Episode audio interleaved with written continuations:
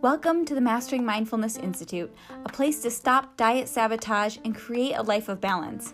I'm your host, Gina Worful, registered dietitian and master of human nutrition. Let's dive in.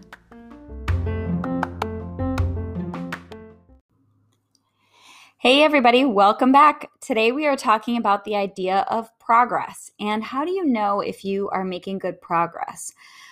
This is something that is so good to talk about because it's something I often see where people they don't know how they feel about their progress. And sometimes they get a little bit disappointed and discouraged and they're not really sure if they're doing really great.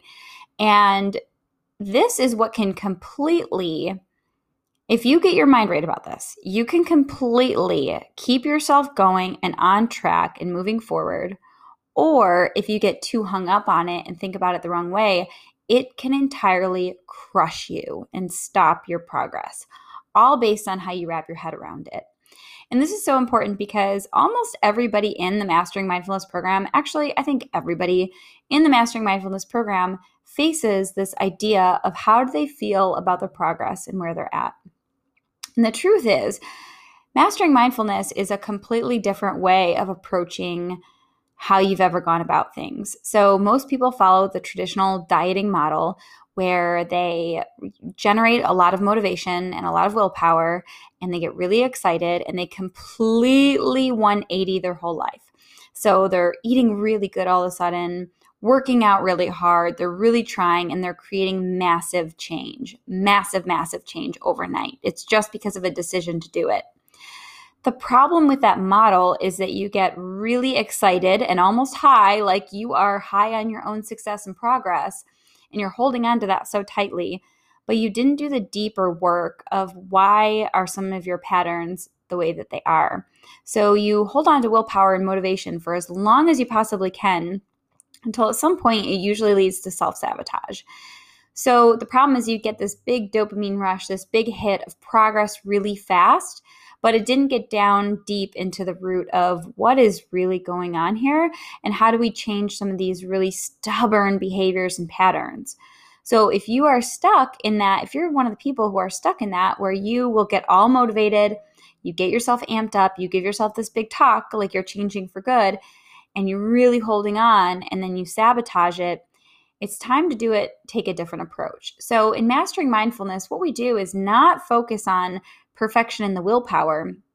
We focus on understanding our patterns and behaviors so that we can really get in control over our food. So that whether we choose to eat healthy or unhealthy, we are the ones in control. And what it can create is more consistency and trust with your body in the long term. Now, the thing with mastering mindfulness is it takes a lot of practice. So instead of using willpower and trying to force yourself with motivation, we're actually using skills to practice how do you eat to get in control over your food? How do you practice connecting with your body to listen to how to honor it? How do you practice connecting with your feelings so that you're not using food to avoid them? So there are a lot of skills that need to be practiced. It, I actually throw quite a few skills at everyone who's working on this stuff so that they feel really confident that when they get cravings, they know what they are, what their emotions are, what tools do they need to practice. But that's the key is that instead of using willpower and trying to muscle our way through it, we're actually using skills and techniques that change the source of those patterns. So instead of constantly cutting weeds, which is what traditional dieting does, you're like cutting the weed, cutting the weed, you're using willpower and it comes back, using willpower and it comes back. We're actually doing the dirty work to dig in there and dig out the weed, which can be a lot more work up front because we're actually we have a lot of skills that we have to practice instead of short-term willpower, right? So I hope you're following me here. There is there is definitely a difference and might be a little bit tricky to wrap your head around if you're not practicing those skills or you're not in the program. But there are so many skills around that you can practice around eating and gaining confidence with your food and your body. So, just like practicing anything, it's a road to practice and create progress. And I thought about this when I was learning how to jump rope. I am a notoriously bad jump roper. I remember being in gym class when I was younger and I could maybe get the jump rope around once or twice, maybe three or four times, and I was really trying and I felt so embarrassed. Like, I am not a good jump roper. And this actually showed up in many ways in my life. I to this day I still can't do a pull-up on my own. I'm working on it, but I've always identified with me being the person as I'm not going to I can't do a pull-up or I'm just not a very strong person. Um, there's a lot of things that I've identified with as I am not that kind of person. I'm not very good at playing a musical instrument. And when I ask and when I tell that to any of my friends who do like to play instruments, who are good at music, they're like, oh, it's okay. You just need the right teacher. You just need practice and the right teacher. And I'm like, huh, that's interesting. And so one day, I was with my friend Jason, and he was like, you know, jump roping would be, we always work out together. He's my gym buddy. And we would always work out together. And he'd say, you know, jump rope would be really great for you, for you just like warming up, be good cardio for you. He always gives me good advice. And I said, no, I don't jump rope. I'm not good at jump roping. And he was like, what? And I was like, yeah, I, I'm not, I've never been good at jump roping. And he said, not with that attitude, you're not. And he literally bought me a jump rope and sent it to me and the jump rope showed up and i was like wow this was so huge for me. If i am identifying with i'm either going to be horrible at it or i'm going to be someone who was born a great jump roper perfect. I would there were so many things i would never do in my life and i would just it would crush it would crush me and i would never do it. And i see a lot of people who are falling into the same exact the same exact trap of if I'm not good at it right from the start, I must not be cut out for it and I must not be good at it. And so while I'm not an amazing jump roper, I decided, of course, I'll never get good at this if I have the attitude that I am not that person. And I keep that and I hold on to that. It becomes like that self fulfilling prophecy. I'm choosing to not be that person. So, what I decided was all those things, I actually want to play with it and see if I practice, can I get better at it? Still haven't conquered that pull up. I'm still working on it. So, if anyone has any tips, please send them my way. I'm still working on the pull up, haven't conquered that yet.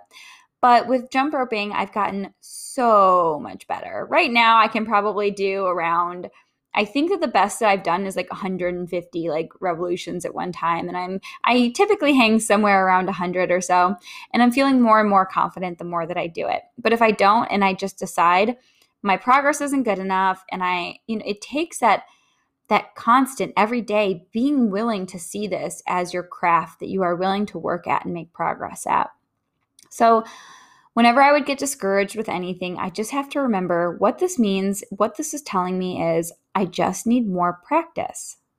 I just need more practice if it's something that I want. Now, if I choose, I just don't want to jump rope or I just don't want to be the kind of person who plays an instrument, that's totally fine. And you might be like, hey, I just don't want to be a mindful eater. I don't really care.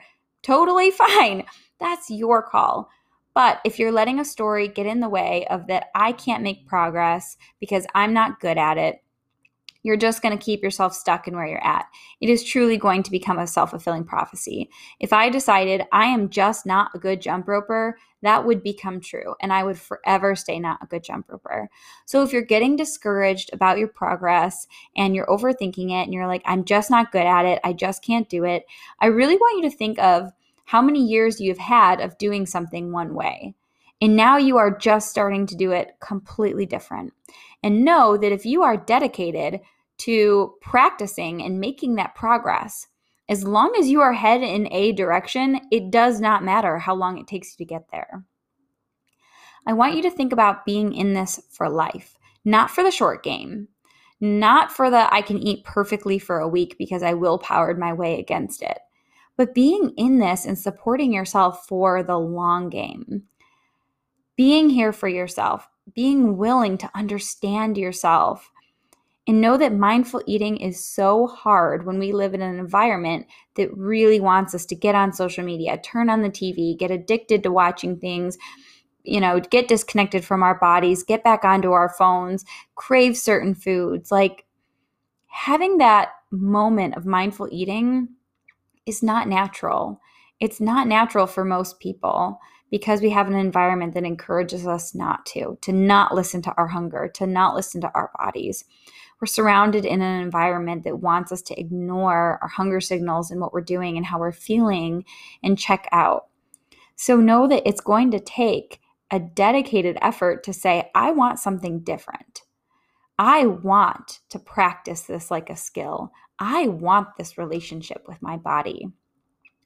And just know that if you uh, have that desire and you want to become that person, it's just going to take practice. And even if that means that you practice in a way that um, doesn't have anything to do with food, a lot of things have been a huge metaphor for life for me that have actually helped me improve my eating. So, as weird as this sounds, some of you who know me closely know that I like to skydive. I'm actually, I have my skydive license. And the most amazing thing about skydiving for me was learning how to build a skill and trust with myself. When I first started, I was really scared. I didn't feel competent enough. I didn't feel like I'd be good enough. I see all these cool skydivers doing all these amazing things. And by showing up and asking for help and getting teachers and getting people to train me and support me, I've gotten better and better and better. And while I'm still a rookie to the sport, I'm only at 100 skydives, which, if you're in the skydiving community, you know that that's actually not a lot. It's a very low rookie number. 100 has gotten me so much further than zero and just saying, oh no, I'm not that kind of person who can. And it's created so much trust and confidence in myself to know if I just practice, I can get better. And so that's a lot what exercise has done for me. I never grew up feeling like a strong person. In fact, when I was in middle school, if anyone remembers the nightmares of middle school, I had them. They were awful. Middle school was terrible. And it was terrible for me because I didn't feel confident with um, my how healthy I was and how strong I was. And even though I was tiny in high school, I was probably 90 pounds. I was so tiny. But I remember having to run the mile for gym class. If anyone remembers that, it was awful for me. And I remember running this mile, and my throat hurt so bad from being out in the cold early in the morning. And I was so behind, and I gave up. And I just started walking. And my gym teacher failed me. She failed me in gym class and was like, You didn't run it, and you didn't run it fast enough. And I was so angry and upset and embarrassed that I could not run the mile fast enough. And so my whole life, it's actually funny, I've really identified with me not being a good runner. And it's still to this day, you'll hear me say, I, I don't like to have running partners. I love to just run alone because that is still a pain point to me of like, I'm not fast. I don't like to run with other people. I just like to do it alone so that I don't have to compare myself. And to think of how long that story has held me back, even if I am slower than other people, just that I have identified with, I'm not a good runner. I probably shouldn't run. And to be able to just change the story around that, that if I work at it, I could make progress. If I want to be a faster runner, if I really want to work on it and go further or faster, it's something that I can do and not let my own old story really hold me back. So if you're struggling and you're stuck with like, I want to get better, I want to get better. And if you are in this for the long game, if you are just trying to willpower your way through dieting, great. You're going to make a lot of progress real fast, but you're probably going to end up right back where you started from square one over and over and over again. So if you're tired of that starting over and over and over again, I want you to really be in this for the long game. And just know that if you practice this long enough, if you stay in this, you there you won't not have growth. You will. You just got to give yourself some patience and love and some time to grow. Think about how long you've had these habits for. Maybe for 10 years, 20 years, 30 years, 40 years, some people 50 years. And now all of a sudden, maybe three months ago, you decided, I really want a different relationship to food and my progress and my health and my body. It's going to take some time. But know if you are going in that direction, you are growing. So don't let you get in your own way of your progress because that will absolutely crush you and keep you stuck right where you're at. And one year later, you're going to be saying and wishing, gosh, I wish I just would have been okay with the progress pace that I was at. And I could have been doing really big, amazing things if I would have just stayed on that steady pace. So don't give up Don't get discouraged. Remember, the tortoise wins the race. Be in this for the long game. Keep going, keep moving forward, and you got this. I'm here if you need any support. Feel free to reach out. Everyone has my personal email, gworful at gmail.com. Real simple, G W O R F U L at gmail.com. If you're struggling, if you need support, if this resonates, feel free to reach out at any time. I'd love to hear how you're doing.